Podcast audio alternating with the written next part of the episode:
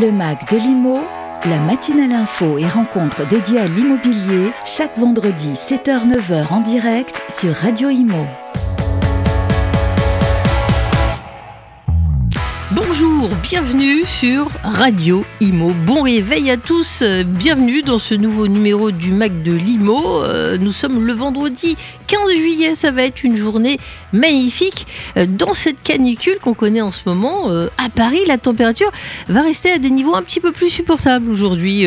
Un bon début de journée à 16 degrés, ça va monter jusqu'à 28 degrés cet après-midi.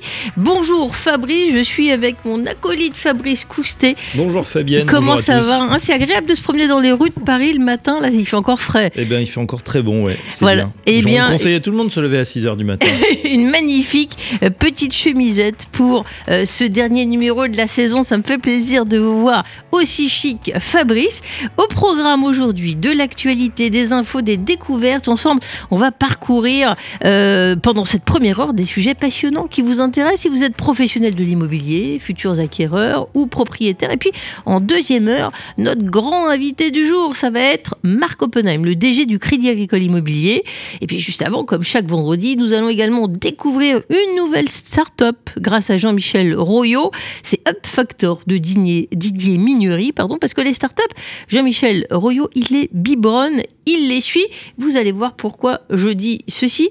Euh, voilà, Fabrice, aujourd'hui, je ne sais pas si vous avez vu le Tour de France, il se trouve entre précisément le Bourdoiseau Saint-Étienne. Vous allez regarder? Je regarde toutes les étapes. Bravo, il est sportif. Allez, le Mac de Limo, c'est parti. Le MAC de l'IMO, en partenariat avec Opinion System, promis et bien ici.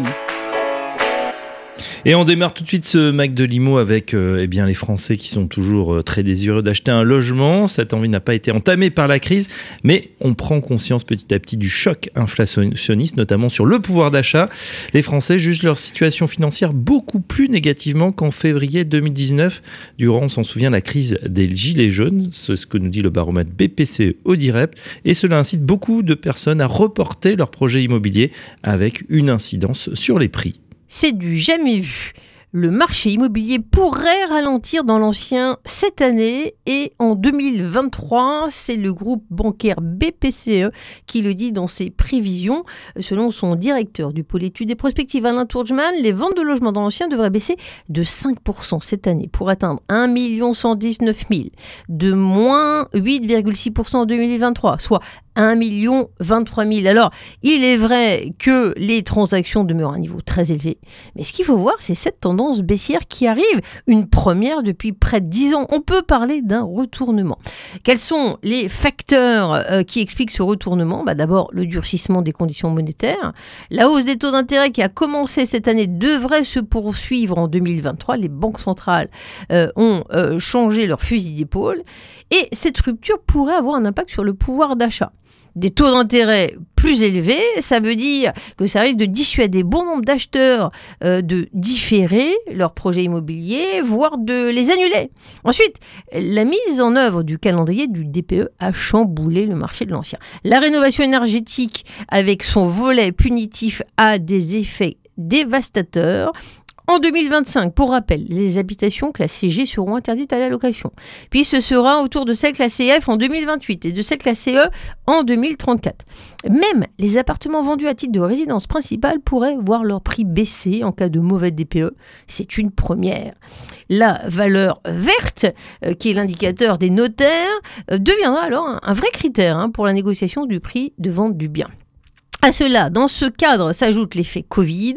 Euh, il faut dire que beaucoup de Parisiens sont partis dans les villes moyennes. Il y a eu beaucoup de flux après la pandémie euh, et, toujours maintenant. Eh bien, l'intensité de la demande dans les zones tendues fait monter les prix. Euh, avec le ralentissement de la demande qui s'en est, qui, qui s'en est suivi, il y a une plus forte sélectivité des acheteurs. Tous ces ingrédients devraient tirer les prix de l'immobilier vers le bas. Moins 2% attendu cette année, moins 3% en 2023 comble alors que le début de l'année était dynamique. Le Mac de Limo, en partenariat avec Opinion System, promis et bien ici. Avec l'expérience des gros projets en France tels que Beaugrenelle, la réhabilitation du 10 Solferino ou manufacturé en Pologne, Apsis euh, développe actuellement plusieurs projets à Nice, Grenoble, Bordeaux. La foncière a développé des centres commerciaux de 70 000 à 100 000 mètres carrés et pareil sur des centres commerciaux plus proches des centres urbains mêlant loisirs, commerce et restaurants. Des, centres commerciaux signés Apsis qui misent sur la diversification. On écoute tout de suite son PDG et fondateur Maurice Bancet. Maurice Bancet, vous faites un point d'étape pour le groupe Apsis et Déjà, le groupe avait traversé magnifiquement la crise Covid, pourtant difficile pour beaucoup d'acteurs immobiliers, mais vous annoncez que votre assise financière est encore renforcée. Vous pouvez nous expliquer? Oui, absolument. Euh, alors, nous avons réalisé euh, tout récemment, au mois de mai, une opération de renforcement de nos fonds propres au travers d'une émission de 150 millions d'euros de TSDI qui a été souscrite par le groupe Apollo, qui est un des plus grands fonds de gestion d'actifs, 500 milliards d'euros euh, à, l'échelon planétaire. Et on est très très heureux de ce nouveau partenariat avec, avec le groupe Apollo qui nous témoigne par la circonstance son, son adhésion à notre projet d'entreprise et, et, son, et, son soutien dans le plan de développement et la gouvernance du groupe. Vous venez de remporter trois appels d'offres majeurs, euh, un, deuxième semestre qui, s'annonce mirifique. Vous pouvez revenir euh, sur ces, prix euh, extraordinaires alors, effectivement, bon, le hasard de calendrier fait que nous avons été désignés par trois fois lauréats d'un concours. Le premier a été à Nice, dans le cadre du projet d'extension de Nice Arenas. Nous avons gagné une consultation sur un projet de développement de principalement logement, bureau, commerce de 18 500 m2. Nous sommes associés avec Air Nouvelle et le groupe Gambetta dans ce projet. On est très très fiers de cette opération qui se situe juste en face de l'aéroport et à 200 mètres de la future station multimodale. Et puis, euh, quelques jours après, nous avons été désignés lauréats euh, d'un concours euh, extrêmement emblématique à Lyon, qui est la station multimodale, le centre d'échange Lyon-Perrache, bien connu des Lyonnais depuis un certain nombre de décennies, juste devant la, gare Perrache. C'est un bâtiment qui n'a jamais fait l'objet d'une adhésion de la part des Lyonnais. Donc les, élus ont demandé à des opérateurs euh, d'imaginer une restructuration de ce bâtiment que nous avons remporté donc euh, aux côtés de Quartus. Nous sommes associés avec, à 55 ans avec Quartus et l'imagination et la programmation très plurielle de ce projet a l'attention de la métropole de Lyon ainsi que de la ville de Lyon et nous en sommes très heureux parce que c'est un projet tout à fait emblématique à Lyon. Et enfin, dernière opération toute récente et pas la moindre puisque nous avons été désignés vendredi à l'unanimité du jury attributaire du siège fameux de la PHP à Paris, euh, juste devant l'hôtel de ville. Euh, c'est un bâtiment haussmanien donc de 28 000 mètres carrés, absolument exceptionnel. Nous sommes associés avec euh, BNPP Real Estate dans le cadre de cette opération, ainsi que RATP qui est partenaire du, du projet, et nous sommes tous les trois très heureux parce que, encore une fois, nous avons été désignés à l'unanimité du jury par rapport à l'originalité du, projet et on le doit notamment euh, à l'ensemble des architectes qui ont intervenu sous la responsabilité de l'architecte en chef Dominique Perrault, mais également au travers d'une programmation particulièrement riche, euh, très diversifiée, euh, basée aussi bien sur l'économie sociale et solidaire que sur de la restauration, un marché alimentaire, des logements sociaux et des bureaux. Un petit mot sur la recherche architecturale de ce projet qui vous a fait euh, notamment remporter euh, ce, cet appel d'offres ben on, a, on a la chance d'avoir constitué une équipe euh, d'architectes. Alors ils sont très nombreux, avec des architectes extrêmement réputés comme Dominique Perrault, mais également des jeunes architectes. Et le mariage de ces architectes expérimentés, de ces jeunes talents d'architecture nous a permis de ce qui j'ai beaucoup apprécié leur expression, c'est de créer de, de l'architecture haussmanienne augmentée. Et donc de manière très intelligente, ils ont su garder la spécificité de cette architecture haussmannienne bien connue et en même temps de la sublimer pour en faire un bâtiment absolument unique, exceptionnel dans Paris et qui va rayonner euh, dans les prochaines années euh, à côté de l'hôtel de ville. Voilà un deuxième semestre qui s'annonce en trombe et la suite pour le groupe Apsis. Merci Monsieur Morset pour cet entretien. Le Mac de Limo revient avec Opinion System, promis et bien ici. Découvrez Prévisite, le leader français des solutions de création de contenu enrichi pour les professionnels de l'immobilier. Avec nos applications, vous pourrez en toute autonomie créer vos visites virtuelles interactives, vos vidéos ou encore vos photos HDR comme un véritable professionnel. Vous pourrez ainsi mettre en valeur vos annonces, faire visiter vos biens à distance et ainsi gagner plus de clients. Prévisite propose des solutions simples et efficaces pour apporter une réelle valeur ajoutée à votre stratégie de communication digitale. Rendez-vous sur notre site www.prévisite.fr pour plus d'informations. Prévisite est une marque du groupe La Boîte Imo. Depuis plus de 40 ans, GERCOP est la référence au service des professionnels de l'immobilier avec l'ensemble de ses solutions logicielles et digitales. Accent sa priorité sur l'ergonomie des interfaces, la performance des logiciels, la qualité des services et la fidélité dans la relation client, GERCOP offre une gamme de produits complète pour vous apporter des solutions dans le développement de votre activité. Gérance, copropriété, transaction ou bien encore état des lieux, pour chaque composante de votre métier, GERCOP vous propose des logiciels et des applications mobiles. Nous pouvons également vous accompagner dans la création et le référencement de votre site web. Retrouvez toutes nos compétences sur notre site gercop.com. G E R C O P.com. Le Mac de Limo continue en partenariat avec Opinion System, promis et bien ici. Il est 7h13, vous êtes dans le Mac de Limo. Jusqu'ici, tout va bien, mais est-ce que les clignotants ne seraient pas en train de passer au rouge? Hausse des taux de crédits immobiliers, inflation galopante, changement dans le paysage politique français en cette période charnière. Comment se comporte le marché de l'immobilier ancien? Le marché va-t-il se retourner? Élément de réponse avec le baromètre de Guy Ok, c'est une chronique de vous, Fabrice. Après un premier semestre pour le moins agité sur le front géopolitique mondial, ainsi qu'au niveau de la politique nationale, où en est-on sur l'immobilier résidentiel? La deuxième édition du baromètre immobilier Guy analyse l'ensemble des biens résidentiels anciens et permet de détecter plusieurs tendances. Tout d'abord, une stabilisation des prix de vente semble se profiler. En effet, si le second trimestre 2022 affiche une augmentation de plus 6,8% par rapport à la même période en 2021, cette hausse se tasse par rapport au premier trimestre 2022 avec un tout petit plus 1,7%. La capitale résiste, plus 5,5%, ou encore la Méditerranée, Nice avec plus 11%, Perpignan plus 7%, Marseille plus 7%. Il bénéficie encore des faveurs des acheteurs, mais un retournement du marché pointe à l'horizon. Par exemple, les villes moyennes sont déjà au ralenti après deux années ultra dynamiques. Limoges, Clermont-Ferrand, Dijon, Grenoble, Caen et d'autres affichent des valeurs au mètre carré en retrait par rapport au trimestre précédent. Enfin, le budget moyen d'achat, tout type de biens confondus, connaît encore une croissance de plus 3,6% par rapport au premier trimestre 2022. Il s'établit à 343 000 euros. Mais la hausse des taux de crédit immobilier et l'impact de l'inflation sur le pouvoir d'achat des Français vont obliger les vendeurs à revoir leurs prétentions pour l'achat d'un bien à 350 000 euros, lorsque les taux d'emprunt étaient à 1% sur 25 ans, l'acquéreur supportait un coût de crédit de 75 000 euros. Demain, avec des taux de à 2%, le coût passera à 125 000 euros. C'est deux tiers d'augmentation et cela représentera alors un tiers du prix de vente. Et on le sait, les refus de crédit sont de plus en plus nombreux, 16% de taux de refus au deuxième trimestre contre 4% fin 2021. Dans ce contexte, le montant d'apport personnel demandé par les banques a augmenté de plus 30% par rapport au début de l'année. Là où les dossiers étaient validés avec 47 000 euros d'apport en début d'année, le montant demandé s'élève désormais à 67 000 euros, c'est 20 000 euros supplémentaires.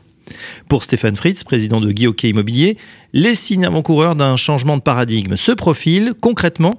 Avec l'augmentation des taux de crédit, les acheteurs seuls ne pourront pas absorber tout le poids de cette hausse, prévient-il. Les vendeurs vont donc revoir leurs prétentions. Le Mac de Limo, en partenariat avec Opinion System, promis et bien ici.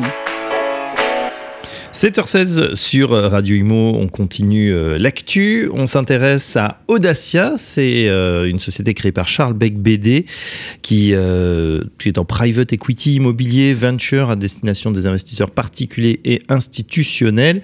Audacia qui investit déjà plus de 750 millions d'euros et Charles Beck BD vise le milliard d'ici 2025.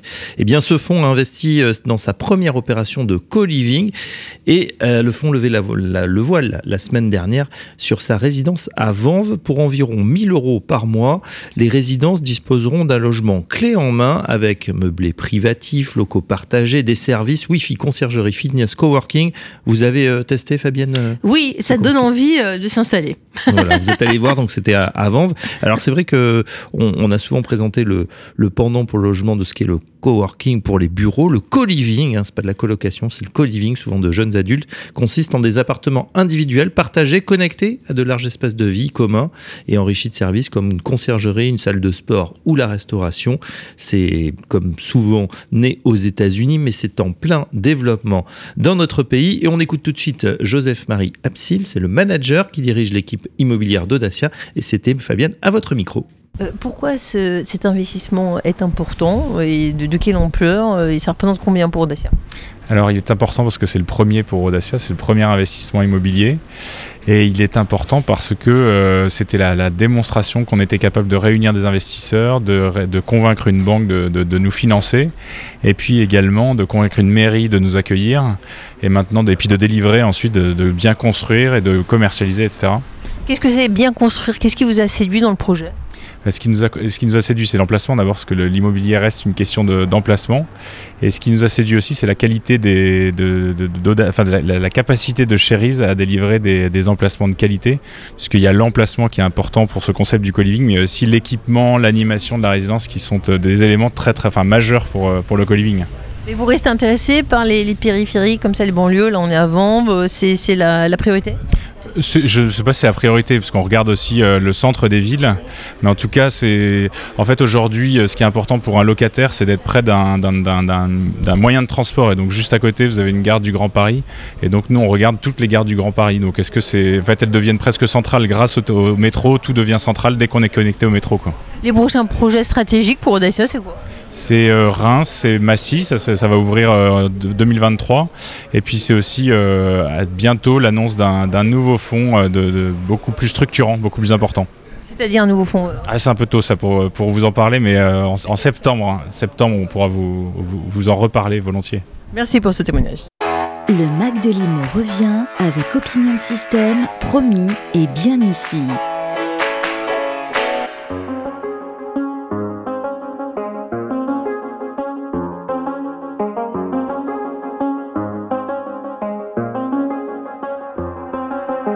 I do the same thing I told you that I never would. I told you I changed, even when I knew I never could. Know that I can't find nobody else as good as you. I need you to stay, need you to stay. I get drunk, wake up, I'm wasted still.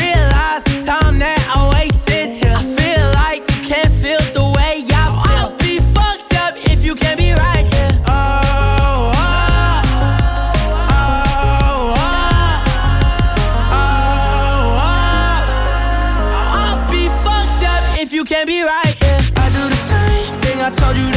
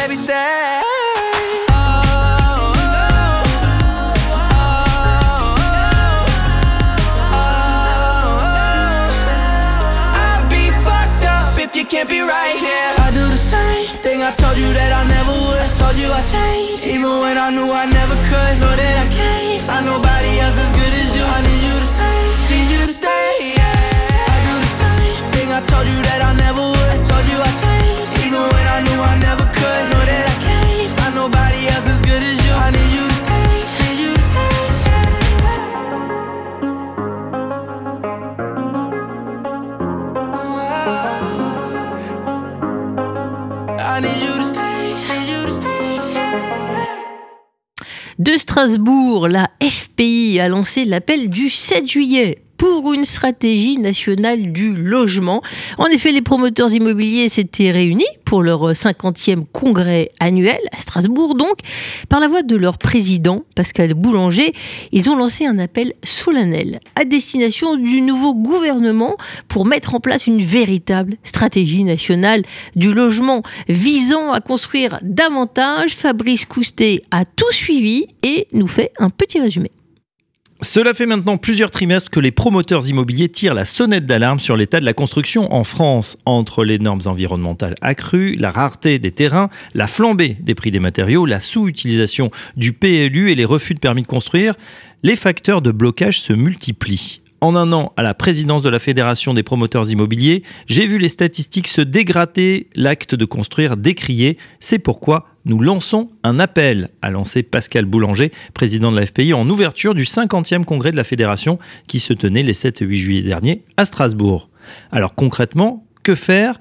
Cinq mesures ont été proposées. Tout d'abord, encourager les maires à construire et à en être fiers. Cela passe, selon la FPI, par la redistribution de la TVA immobilière. En clair, à partir d'un certain nombre de logements construits, le maire récupère une partie de la TVA liée aux ventes immobilières.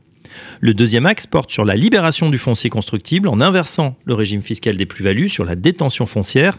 Actuellement, plus le foncier est détenu longtemps, moins la fiscalité est forte. Troisième mesure pour rendre le logement accessible, la Fédération des promoteurs immobiliers propose de réduire le taux de TVA à 10% sur les opérations issues de démolition, reconstruction, sous condition de ressources des accédants, comme le permet désormais la directive européenne TVA, modifiée en avril 2022, et comme l'a déjà mis en œuvre la Belgique. Quatrième point, la FPI milite également pour une pause normative afin de libérer les acteurs de la chaîne du logement des contraintes inutiles. Enfin, dernière proposition, créer un véritable statut du bailleur privé pour soutenir les particuliers qui investissent dans le logement et renforce l'offre de biens à la location. Cet appel solennel adressé au pouvoir public, aux parlementaires et à l'opinion publique vise à mettre en place une véritable stratégie nationale du logement, à voir si ces mesures retiendront l'attention du nouveau ministre du Logement, Olivier Klein, et de Christophe Béchu, le ministre de la Transition écologique et de la cohésion des territoires, qui sont deux maires bâtisseurs très conscients de ces enjeux. Le Mac de Limo, en partenariat avec Opinion de Système, promis et bien ici. Construire suffisamment pour tous et de manière abordable, ça a l'air d'une équation simple, eh bien c'est le manifeste de Jean-Philippe Dugouin Clément, maire de Mency, vice-président de la région Île-de-France en charge de l'aménagement durable. Il dresse en fait l'état du logement en Île-de-France ainsi que certaines pistes. On va vers des solutions. C'était en direct du congrès FPI et il était au micro de Fabrice Coustet. On est ravi d'accueillir sur le plateau Jean-Philippe Dugouin Clément. Bonjour Jean-Philippe. Bonjour. Vous êtes vice-président de la région Île-de-France en charge du logement et maire de Mency, c'est dans le 91. Et ce matin, quand vous avez quitté votre ville, eh bien, tout allait bien. Et euh, bien sûr, vous allez retrouver votre administré en pleine forme demain matin. Comme je le rappelle régulièrement, avez-vous dit, il faut continuer à construire et traiter la question du logement, qui est le premier poste de dépense des Français. Il est au cœur de la cohésion sociale. Euh, donc je viens de vous citer, effectivement, premier poste de dépense des Français, c'est important à l'heure où on n'a jamais autant parlé de pouvoir d'achat.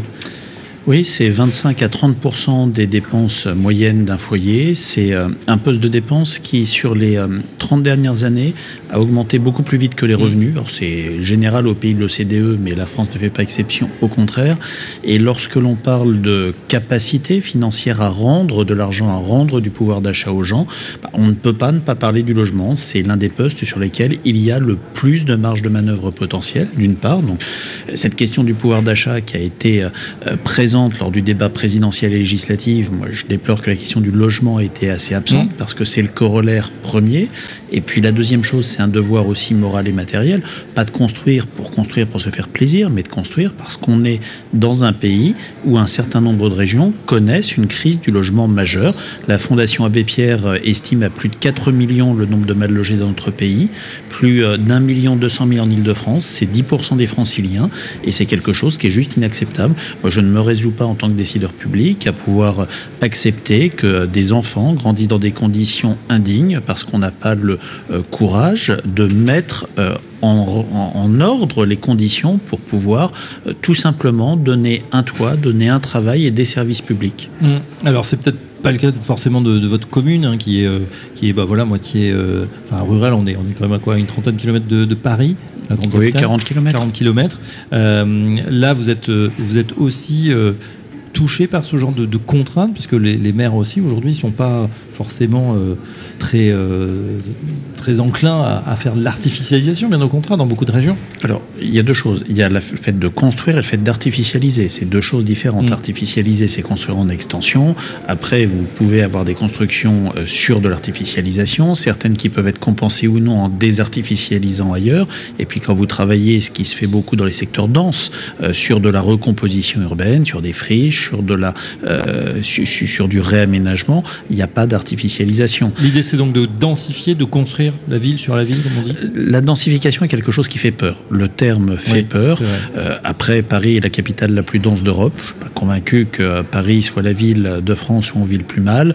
Quand on prend les quatre communes les plus denses en Ile-de-France, euh, on n'est pas sur des communes qui ont une image de commune paupérisée ou dépréciée. On va parler de Vincennes, on va parler de Valois-Perret, on va parler de Montrouge, on va parler de Puteaux. Euh, on n'est pas sur des communes en situation de très grande difficulté. Et la problématique, c'est que très souvent, on associe euh, la densification euh, à l'urbanisation ratée, aux services publics absents, alors que la densification ne veut pas forcément dire ça.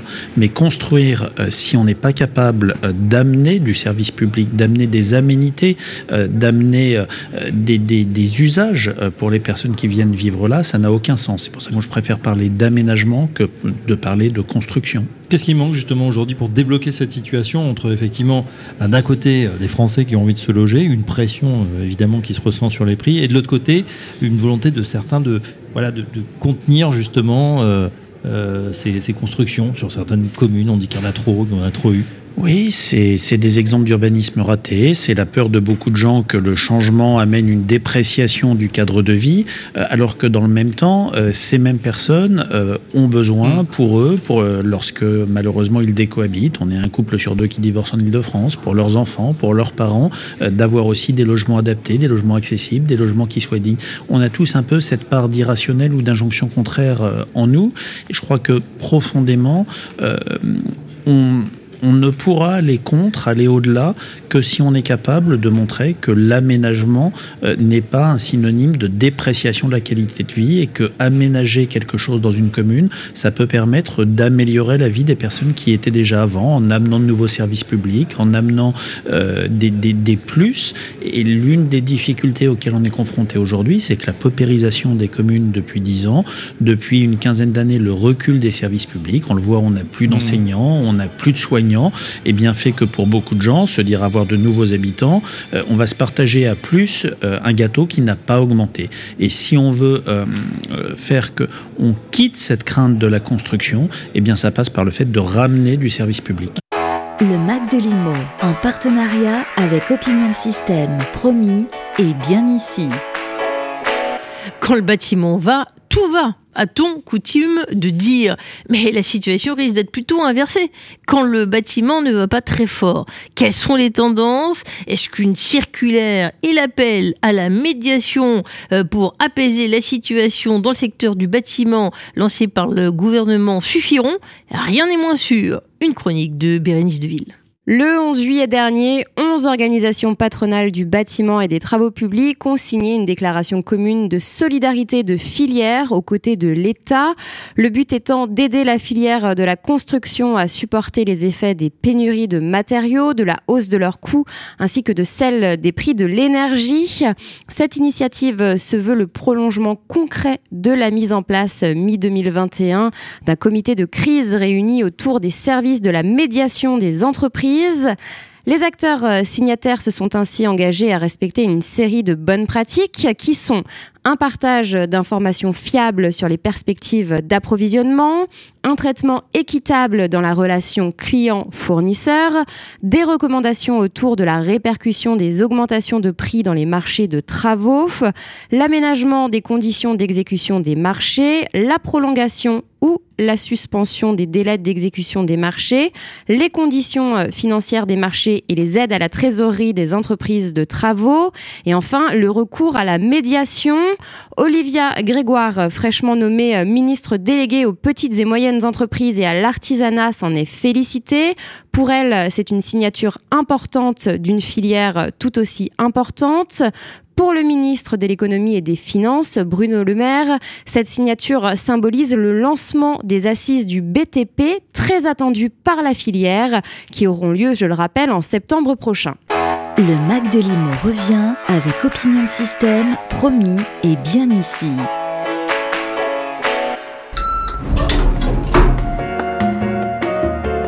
ThyssenKrupp Elevator et maintenant TK Elevator. Entreprise majeure sur le marché des ascenseurs et des escaliers mécaniques. Répartis sur toute la France, les techniciens expérimentés TK Elevator interviennent pour maintenir la mobilité des usagers en toute sécurité. Engagés dans le développement des bâtiments intelligents, TK Elevator propose des produits et services innovants comme le service de maintenance prédictive MAX. La mobilité urbaine ne connaît plus de limites. TK Elevator, Move Beyond. www.tkelevator.fr Votre projet immobilier Vous y pensez même le week-end, n'est-ce pas? Il est passionnant, unique et il mérite la plus grande attention. Chez Arkea Banque, entreprise et institutionnelle, nous connaissons tous les maillons de la chaîne de l'immobilier. Vous êtes collectivité locale, aménageur, promoteur, bailleur HLM, foncière ou investisseur privé Nous vous apportons, en plus du financement, un éclairage et des contacts utiles pour vous accompagner tout au long du programme. Vers un immobilier plus durable. Avec Arkea Banque, entreprise et institutionnelle. Le Mac de l'Imo, toute l'actualité immobilière sur Radio Imo.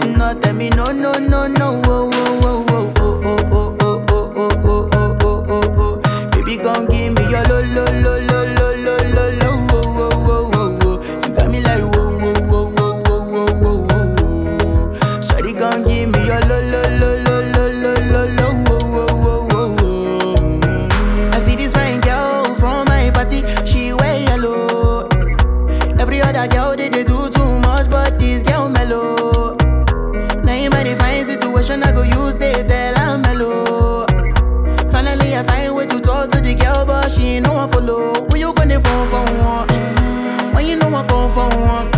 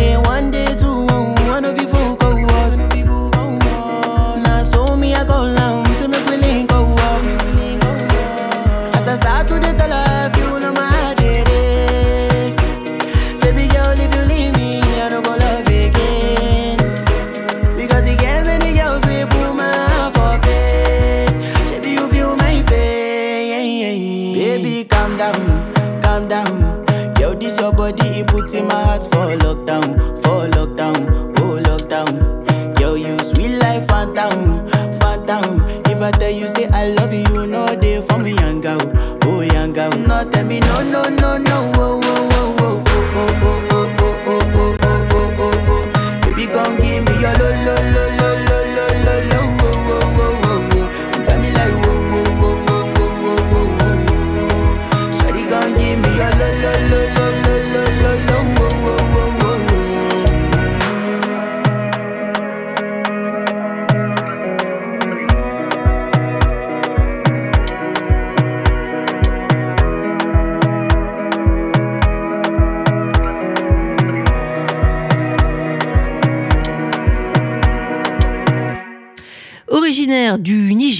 le jeune artiste Rema que vous venez d'entendre est en train de s'installer hein, comme une véritable révélation alors qu'il vient de sortir son premier album Raven Roses. Voilà qui commence à cartonner avec Countdown qui est en train de séduire le monde et la France. Le Mac de Limo continue en partenariat avec Opinion System, promis et bien ici.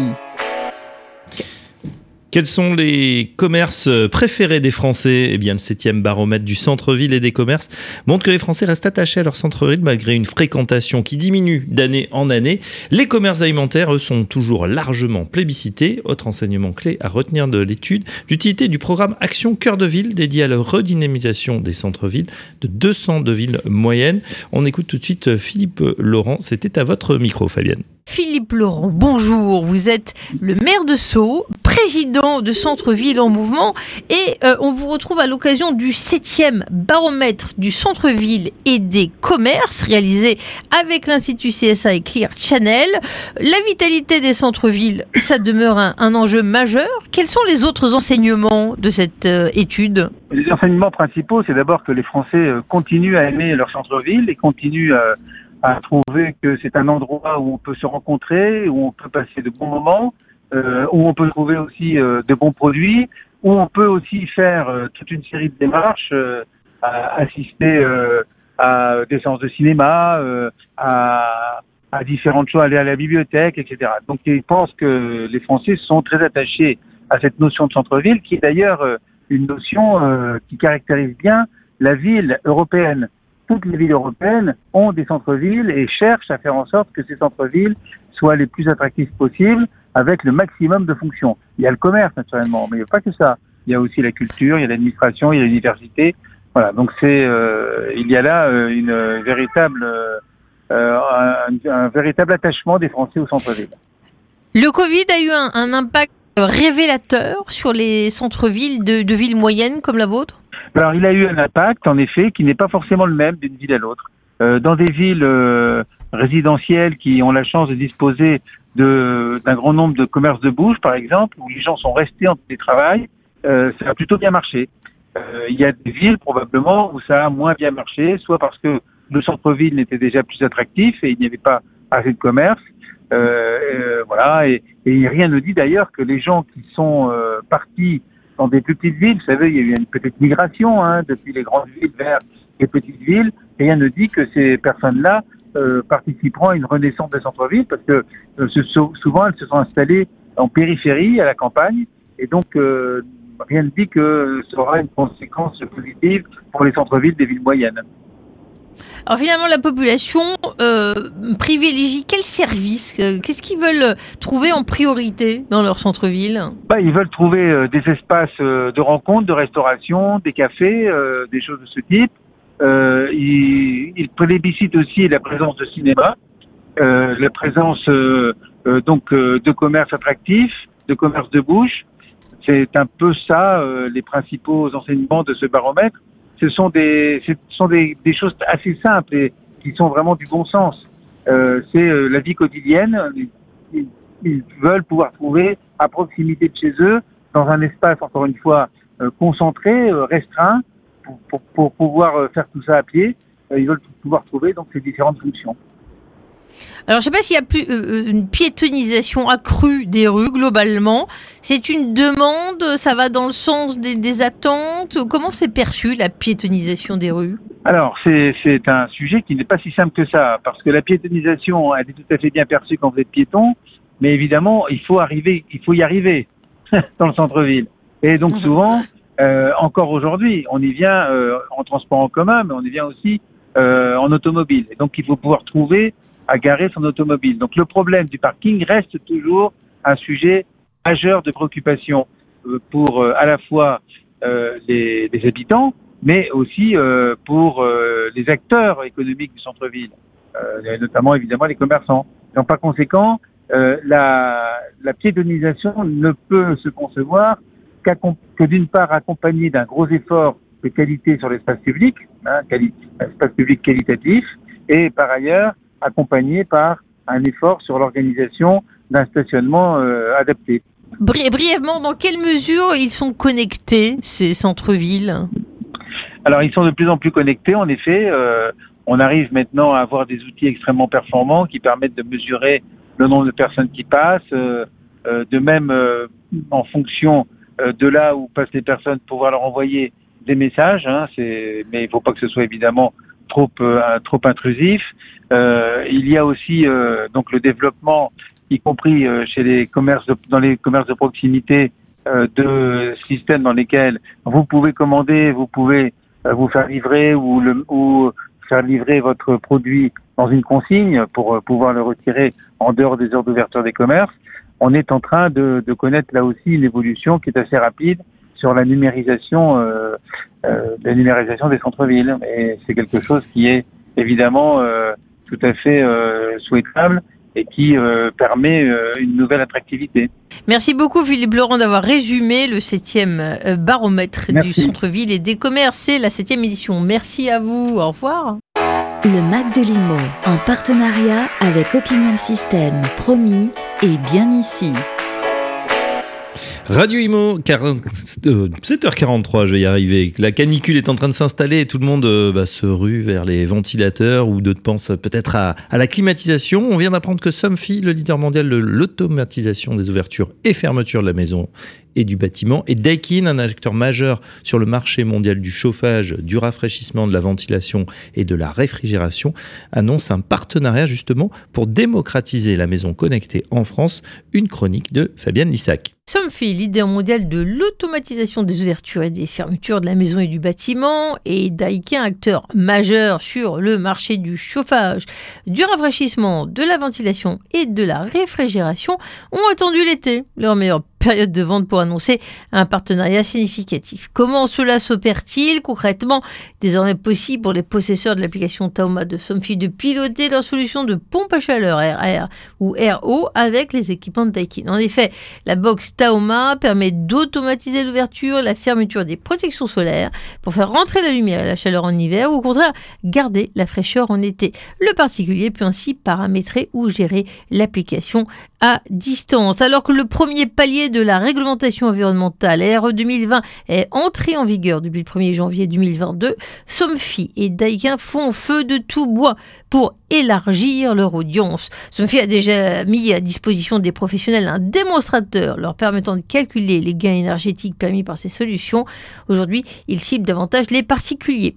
Dans un contexte où l'augmentation des vagues de chaleur rappelle l'urgence d'optimiser la performance énergétique, la gestion du chauffage et de la climatisation joue un rôle important dans le confort thermique du logement. Avec ce partenariat, les utilisateurs vont avoir accès à une expérience du logement connecté, mais sont-ils prêts à cela? En tout cas, cela devrait leur permettre de gérer plus efficacement la performance énergétique.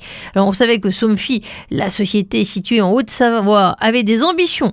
À coût d'acquisition, ces dernières années, le leader mondial des moteurs de volet roulant multiplie les innovations pour la maison un terrain euh, jusque-là largement occupé par les GAFA. Et euh, en ce moment, le gouvernement met le cap sur l'efficacité énergétique. Et bien, ces opérateurs euh, profitent de l'engouement pour expliquer aux utilisateurs comment ils peuvent mieux gérer leurs équipements. Ils peuvent créer des scénarios couplant le pilotage du chauffage avec les volets roulants. Par exemple, l'hiver en journée, les volets le roulant restent ouverts pour profiter de la chaleur gratuite du soleil et le chauffage est en mode éco. Le soir, les volets se ferment à la tombée de la nuit pour conserver la chaleur. Bref, la domotique se développe en profitant de la priorité nationale donnée à l'efficacité énergétique. Le Mac de l'IMO, la Startup IMO, en partenariat avec Bien Ici, Jean-Michel Royot. Lorsqu'en 2005, Didier Mignery, architecte, a dû réaliser sa première surélévation à Paris, il a dû résoudre plusieurs équations. Alliant les règles d'urbanisme, les systèmes constructifs, et bien, fort de cette expérience, il a modélisé les démarches et il a créé une société, une start-up en 2017, la société Up Factor. Jean-Michel Royot était à son berceau et pour vous qui nous suivez dans le Mac de Limo, vous avez peut-être déjà entendu cette société parce qu'on fait le point un an après. Je vous le disais, Jean-Michel Royot, Bibron, les startups. Un an après, qu'est-ce qui se passe? Rencontre entre Jean-Michel Royot et Didier Mignory. Oui, bonjour à toutes et à tous. Ce matin, je suis euh, ravi d'accueillir Didier Mignory, le CEO de Up Factor. Bonjour Didier. Bonjour. Comment allez-vous? Très bien. Alors euh, Didier Mignery, euh, beaucoup le connaissent, mais euh, on va tâcher d'approfondir puisqu'on l'a déjà reçu il y a plus d'un an, en mai 2021. Il venait nous faire découvrir sa start-up et aujourd'hui on va parler, on va continuer à parler avec Didier de, de surélévation. Alors pour ceux qui ne connaissent pas cette belle start-up qui est Up Factor, je vais passer d'abord à la première question. Didier, quelle est votre promesse chez Up Factor? Alors, chez Factor, et grâce à notre application euh, GeoService et, et notre expertise, euh, on aide les propriétaires euh, immobiliers à détecter le potentiel de surélévation de leur bâtiment pour notamment financer la rénovation globale du bâtiment existant. Ou créer des logements sociaux aussi. Et bien sûr, créer des logements au plus près des besoins, notamment pour les bailleurs sociaux. Parfait. Alors depuis un an, hein, on s'était vu il y a un an, vous étiez très dynamique. Qu'est-ce qui s'est passé? Quels sont les faits marquants qui pourraient être mis en exergue ce matin? Alors, euh, ben, c'est vrai que depuis un an, il s'est passé pas mal de choses, notamment, on a eu un contexte réglementaire et, euh, qui nous a pas mal aidé, notamment la, loi climat et, résilience, hein, qui a notamment inscrit le principe de la zéro artificialisation des sols, euh, qui nous a permis, enfin, qui permet aujourd'hui de flécher la valorisation de l'existant euh, et donc de la relecture des, des patrimoines comme euh, une véritable on va dire, opportunité pour les propriétaires immobiliers. Et donc forcément, la surélévation est une vraie piste euh, pour créer de nouveaux mètres carrés. Voilà, donc ça c'est un premier point euh, très important. Euh, L'autre sujet qui est en lien, c'est euh, l'impact des DPE, euh, qui vont bien sûr obliger tous les propriétaires immobiliers à, travailler, à, réaliser des travaux euh, sur leur bâtiment. Euh, et les échéances euh, arrivent très vite, hein, puisque les, premières échéances arrivent dès 2028. Donc voilà, ça c'est une vraie complexité, mais sur lequel on peut apporter donc des, solutions. Euh, troisième point marquant, c'est euh, le sujet de la surélévation devient de moins en moins confidentiel et les métropoles s'emparent du sujet. Euh, et ça, c'est assez nouveau et assez exceptionnel. Alors d'abord Strasbourg, Lyon, puis Nice sont en train vraiment de lancer sur ce sujet, se lancer sur ce sujet avec notamment deux objectifs.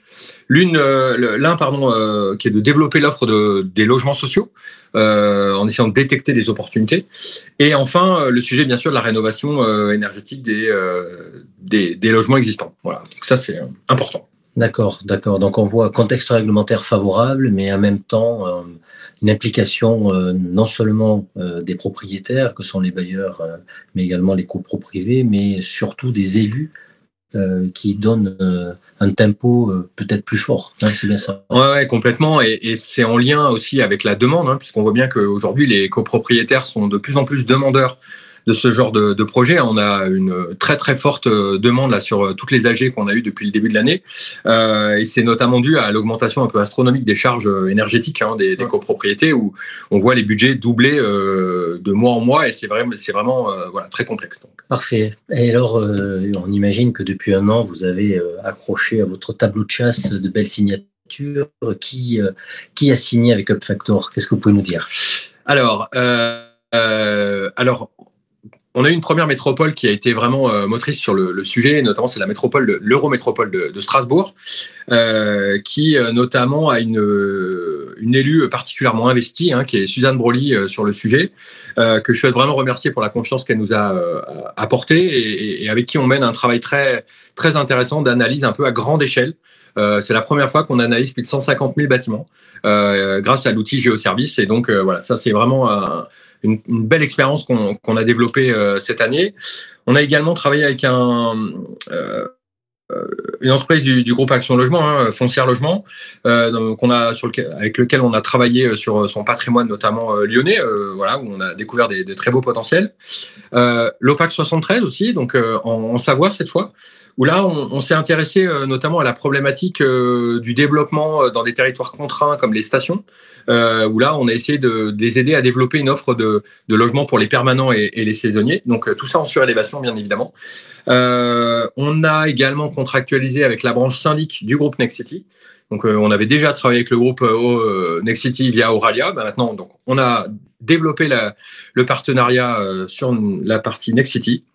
Et puis, point quand même important, puisqu'on parle aussi de concrétisation, et on a concrétisé un, projet à, Paris avec un promoteur euh, très intéressant qui s'appelle Scope Essence. Euh, qui est un promoteur avec une forte dimension RSE qui marche euh, plutôt bien avec nos, nos sujets de surélévation et, et, de partage de valeur. Et d'économie d'énergie. Exactement. Parfait Didier. Bon, et pour vous contacter, parce que j'imagine que cette chronique va générer quelques appels, comment on fait? Alors, euh, bien sûr, bon, bah, bien évidemment par les réseaux, euh, LinkedIn, euh, ShopFactor, on est assez actif puisqu'on a notamment un blog et on publie euh, de belles euh, contributions sur le sujet de la surélévation, de la rénovation globale et, de la zéro artificialisation des sols. Notre site internet, bien évidemment, et euh, voilà, et on sera heureux de, de, de, de répondre à toutes vos demandes. Parfait Didier. Bon alors rendez-vous en 2023 pour euh, la suite. Bravo en tout cas, c'est une belle trajectoire. On est tout à fait euh, ravis pour vous et au nom de Radio Imo, on vous souhaite euh, de nouveaux succès dans les prochains mois et prochains trimestres. Je souhaitais également remercier notre partenaire bien ici qui nous permet chaque semaine de faire un focus sur une belle start-up. Aujourd'hui, c'était Up Factor avec son fondateur Didier Mignery. Merci beaucoup et je vous souhaite à tous une très belle journée. À bientôt Didier. Merci beaucoup, à très bientôt. Le Mac de Limo revient avec Opinion System, promis et bien ici. Et oui, on est dans le Mac de Limo, il est 7h53 et nous accueillons déjà notre invité. Je vous le disais, c'est un grand témoin. On a des invités hors pair, comme toute la saison cette année. Et cette semaine, c'est Marc Oppenheim, le directeur général de Crédit Agricole Immobilier, qui nous fait le plaisir de passer par le plateau du Mac de Limo. Marc Oppenheim, bonjour. Bonjour. Merci de vous lever tôt, pas trop dur, hein, quand même. Hein. vous ne faites pas le pont, euh, respect. oh, on est tous les jours sur le pont.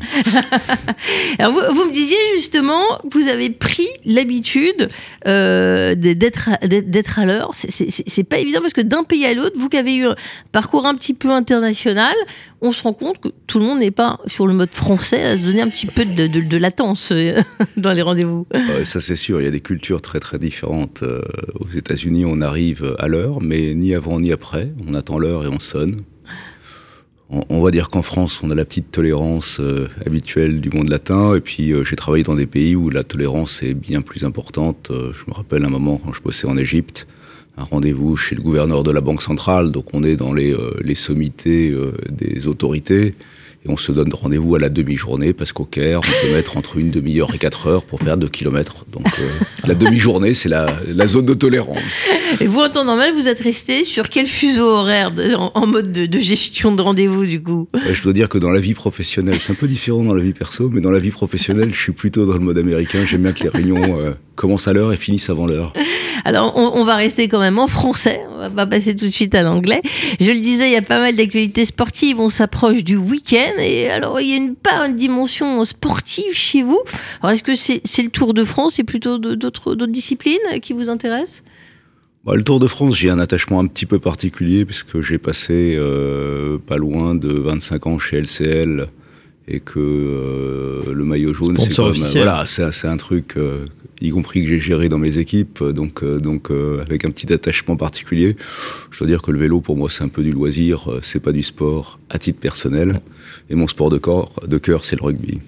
Alors, le, rugby, est-ce que vous avez. On essaie de vous connaître dans cette émission tout en euh, approfondissant euh, la culture, la connaissance de notre public et de nous-mêmes, de votre société, euh, pour avoir quelques indices sur vous-même. Si on parle de, de rugby, est-ce que vous avez des, des, champions fétiches? Il me semble que le, le demi de mêlée euh, Antoine Dupont, à 25 ans, il a quand même été meilleur joueur du monde l'an dernier.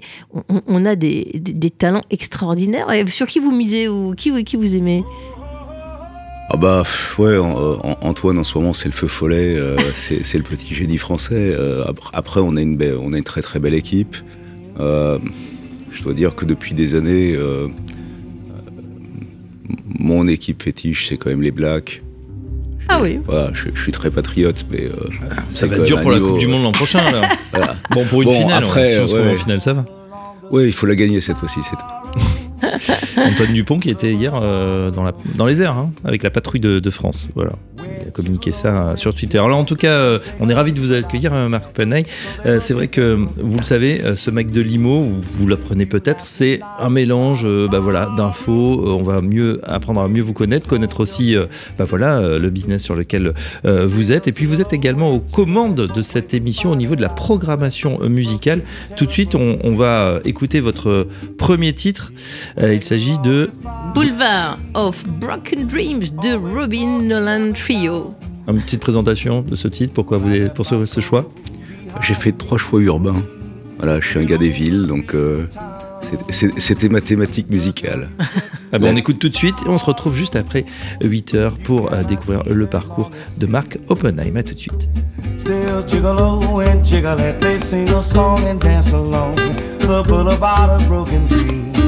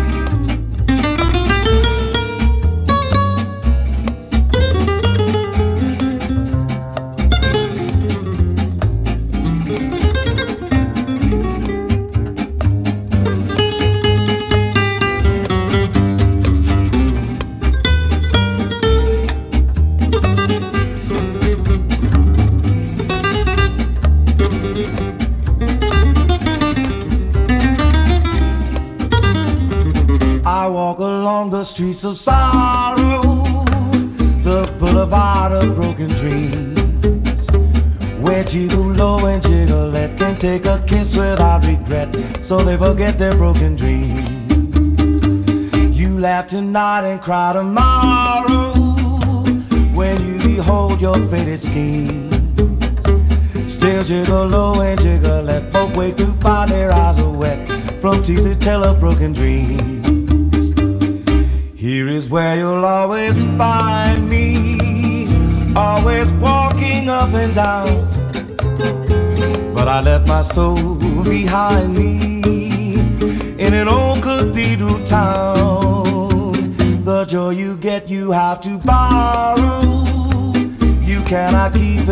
it seems. Still gigolo and jiggalette, they sing a song and dance along the boulevard of broken dreams.